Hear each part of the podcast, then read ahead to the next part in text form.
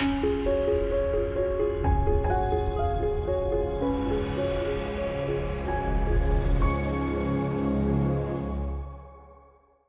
it's Robin Samora with the Fast Marketing Minute. I'm your marketing and PR expert here to help you grow your business and brand.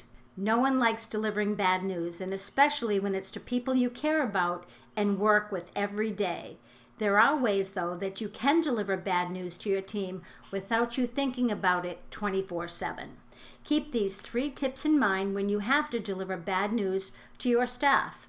When? Don't wait until Friday. It will just ruin their weekend. Plus, you'll be stressed about it the whole week. If some staff knows about the bad news and others don't, it just allows time for news to get around the office, causing rumors and misinformation.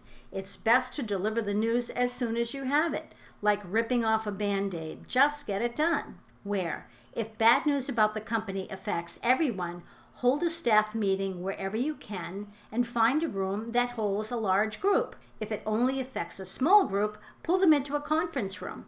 There's no need to make a big production out of it. Invite them to a meeting and break the news. How? You should always break bad news in person if you can, face to face. Don't send an email and definitely don't do it through text or company chat. This allows your team to ask questions or give important feedback. Then you can follow up with a pre written email or memo that goes to all staff. This way, everyone is in the loop, and the affected parties don't have to go around telling everybody else about it, adding their own spin. It's best the news always comes from the source.